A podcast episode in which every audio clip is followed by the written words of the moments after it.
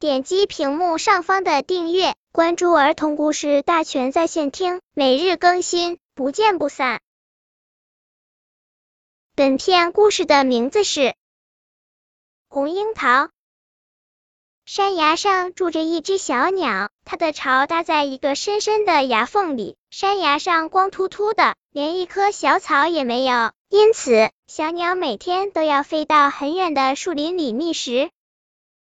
这天，小鸟采到一颗红樱桃，把它衔同巢里。这颗果子多像美丽的红宝石呀！小鸟轻轻吮吸那甘甜的汁水，又把红樱桃核小心的放在巢里。当冬天快要来到的时候，小鸟就离开了这里，向温暖的南方飞去了。第二年春天，它并没有回到这个地方，它在一片树林里安了家。是啊，这座光秃秃的山崖有什么值得留恋的呢？又一个春天来到了，小鸟已经当妈妈了，它带着三个孩子在做长途飞行。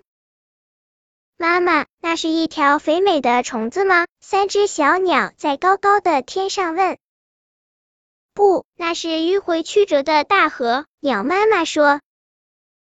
田野上那一棵棵新发的小草多么美丽啊！不，那是高大繁茂的绿树。带着孩子飞过大河，飞过田野，前面是一座灰色的山崖。妈妈，你瞧，山崖上有一棵大树。那里怎么能长出大树来呢？只是一棵小草罢了。鸟妈妈笑着说：“孩子们，不要老是搞错呀。”可是有一次，搞错的却是鸟妈妈。从那深深的山崖缝里探出来的是一棵高大的红樱树，它那美丽的绿叶在风中轻轻摇摆，好似在向鸟招手。绿叶丛中隐现着一颗红樱桃。却被树梢间闪动的太阳光线罩上了一层神奇的金色蛛网。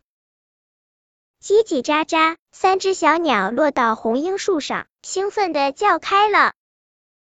孩子们，先别吵，你们看，树杈间有一个巢，这棵树已经有主人了。鸟妈妈一边说，一边飞到巢旁。咦，好眼熟呀，这巢多像我搭的呀！鸟妈妈一下明白了。几年前，它保存在巢里的那个樱桃和发芽了。它顶着鸟巢，探出牙缝，长成了这棵大树。这就是我们的家。鸟妈妈眼角闪着泪花，它与孩子偎依在大树的怀抱里，把过去的一切尽了出米。叽叽喳喳，小鸟们飞上枝头，品尝着美味的红樱桃，并把红樱桃核放进一条条牙缝里。妈妈，这些红樱桃核啥时才能长成大树？当你们做了爸爸妈妈的时候，这座山崖上就会遍布着樱桃树，结出好多好多美丽的红樱桃。本篇故事就到这里，喜欢我的朋友可以点击屏幕上方的订阅，每日更新，不见不散。